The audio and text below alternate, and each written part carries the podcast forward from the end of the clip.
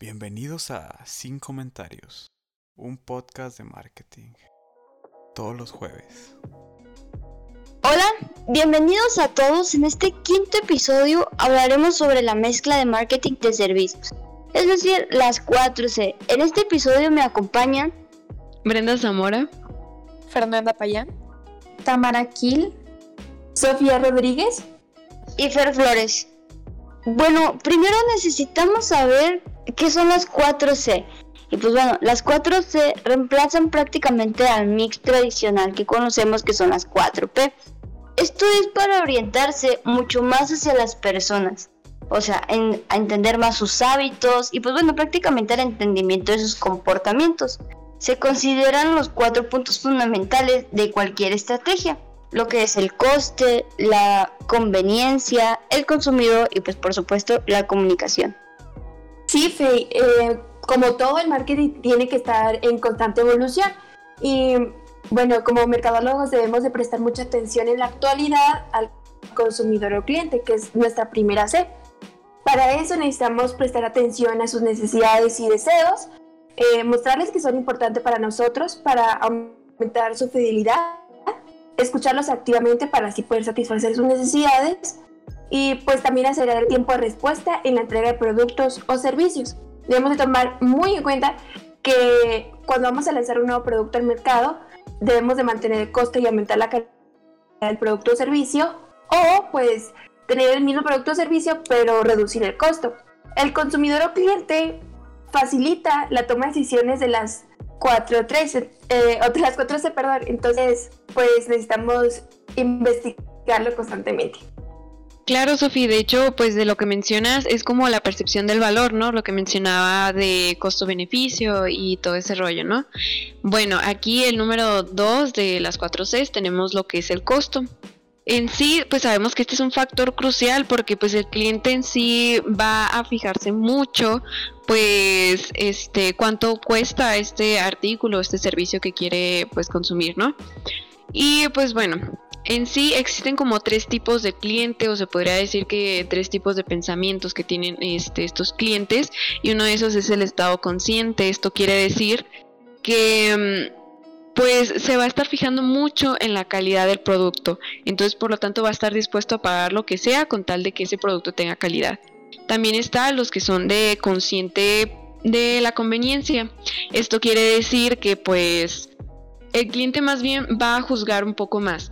Va a saber si en verdad esta compra pues lo va a meritar, si en verdad el precio este pues en verdad es suficiente como para como para querer consumirlo, etcétera. Eh, también tenemos lo que es el consciente del presupuesto y pues este más bien es como ese tipo de consumidor o cliente que pues se fija mucho en sí en lo que cuesta porque pues su presupuesto es como un poco más este corto probablemente. Completamente Brenda, sobre todo eh, por lo que comentas de los clientes que son conscientes de la conveniencia porque es la tercera C, la conveniencia.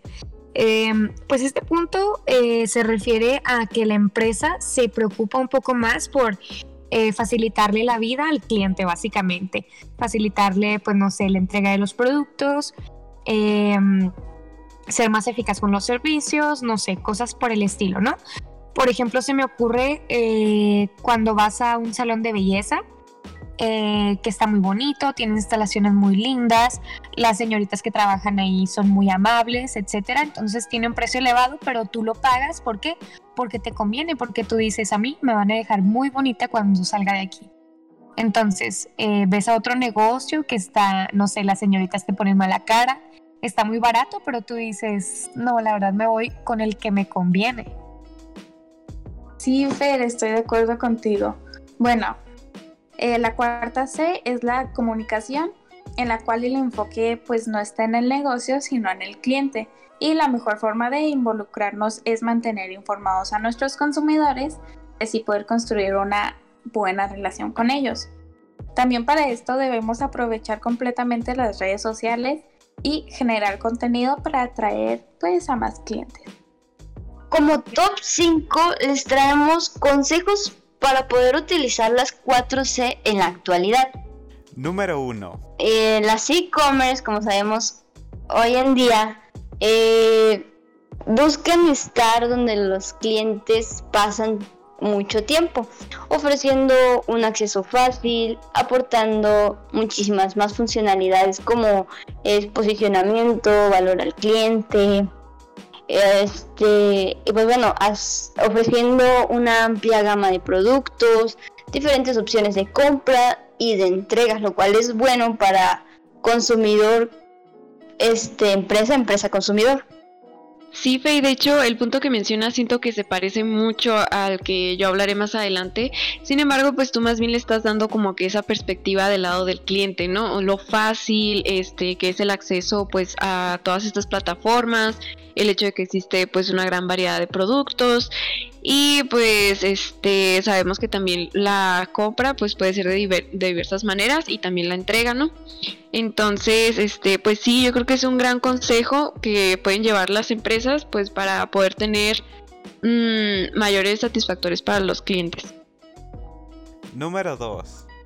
Con respecto al costo, debemos estar muy conscientes que el consumidor hoy en día dispone de mucha más información y de precios más competitivos. Entonces, como empresa, pues, pues debemos mm, pues manejar precios de acuerdo a nuestra calidad de producto o servicio y reducirlos un poco más para que nuestros clientes nos escojan entre la competencia. Sí, Sofía, este, este consejo es muy, muy importante ya que pues no vas a ofrecer un producto o un servicio que ofrece la competencia exactamente igual a un precio mucho más elevado. O sea, es una, mm, pues estás compitiendo, entonces hay que tratar de, este, pues igualar un poco el precio o bien pues brindar un poco más de beneficios, ya sea a lo que estés enfocado tú. Número 3. Bueno, ahora un consejo más bien del lado de la conveniencia que le puedes ofrecer pues a tus clientes. Eh, como mencionaba, pues está muy relacionado con lo que se habló anteriormente. Esto quiere decir más bien a que como negocio puedes intentar más bien utilizar eh, pues estas herramientas actuales que se tienen, ¿no? Como lo que es el internet. Este, y pues bueno, esto porque obviamente vas a facilitar mucho más eh, toda la experiencia de compra para tus clientes, ¿no?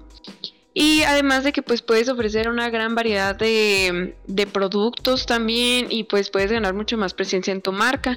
Creo que un gran ejemplo de esto pues es Amazon, Mercado Libre, incluso Shane también.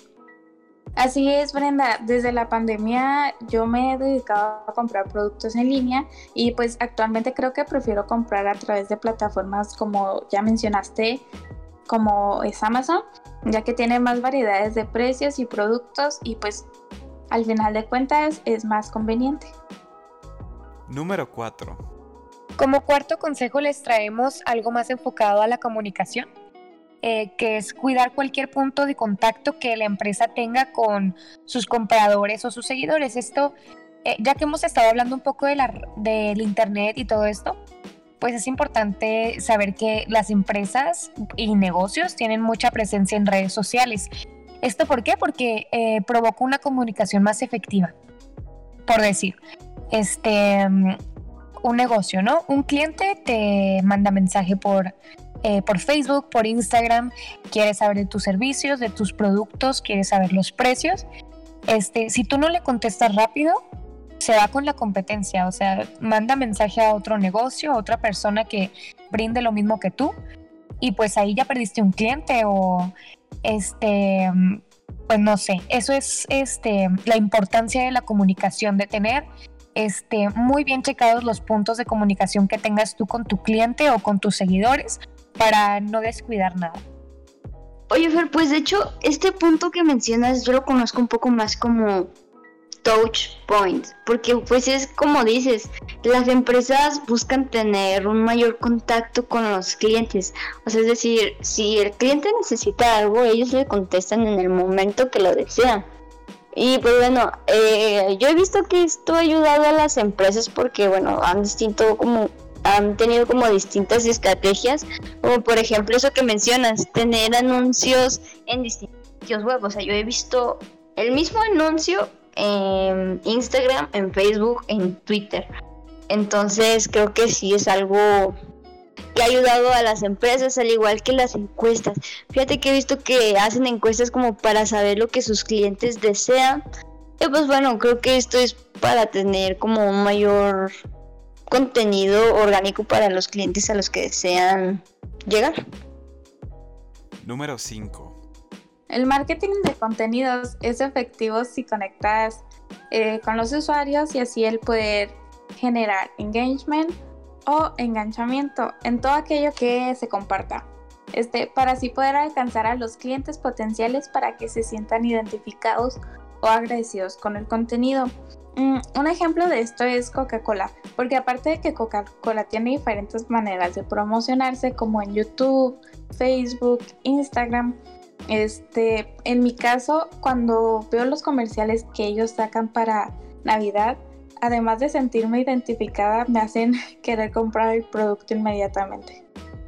Sí, de hecho, hace poco fui a un, restaurante y cuando pedí la cuenta, este, me mandaron como una un enlace para Spotify con su playlist y no se me llamó mucho la atención que no solo pues ya se enfoca solo en el precio o en la calidad, sino que pues van más allá y hacen una conexión con el cliente. Bueno, estos fueron algunos consejos que nosotros les damos. Esperemos que les ayudaran a entender mejor este tema. si tienen alguna duda nos pueden seguir en Instagram como sin comentarios guion bajo merca. Y pues bueno, nos vemos el próximo jueves con otro episodio más de Sin comentarios. Todos los jueves.